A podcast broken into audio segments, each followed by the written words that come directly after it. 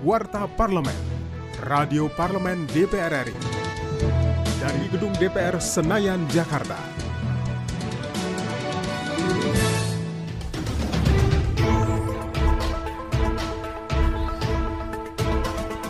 DPR RI meminta agar anggaran Kementerian Kelautan dan Perikanan tidak mengalami pemotongan yang signifikan untuk mengoptimalkan berbagai program KKP yang berkenan langsung dengan masyarakat nelayan. Hal tersebut sampaikan oleh anggota Komisi 4 DPR RI Bambang Purwanto dalam rapat kerja dengan Menteri Kelautan dan Perikanan di Komplek Parlemen Senayan, Jakarta.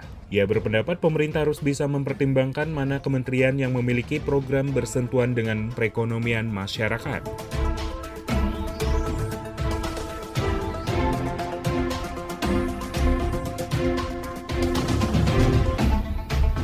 Usai menggelar seminar South East Asian Parliamentarian Against Corruption atau SEPAC, Ketua Badan Kerjasama Antar Parlemen DPR RI Padlizon berpendapat korupsi menjadi penyebab utama kesenjangan kemiskinan dan ketidakmerataan yang terjadi di masyarakat, terlebih di tengah penyebaran pandemi COVID-19.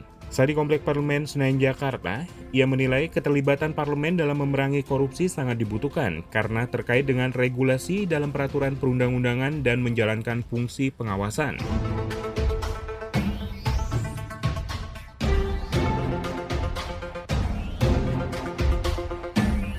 Dalam melakukan permuktahiran data terpadu kesejahteraan sosial atau DTKS, Kementerian Sosial didorong melibatkan pemerintah daerah sampai tingkat desa agar bantuan yang diberikan pemerintah tepat sasaran.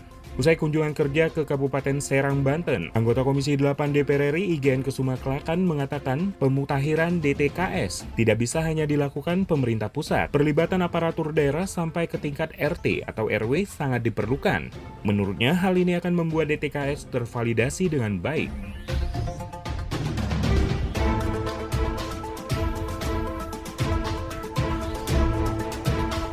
Demikian Warta Parlemen, Produksi TV dan Radio Parlemen, Biro Pemberitaan Parlemen, Sekretariat Jenderal DPR RI. Saya, Edo Da Vinci.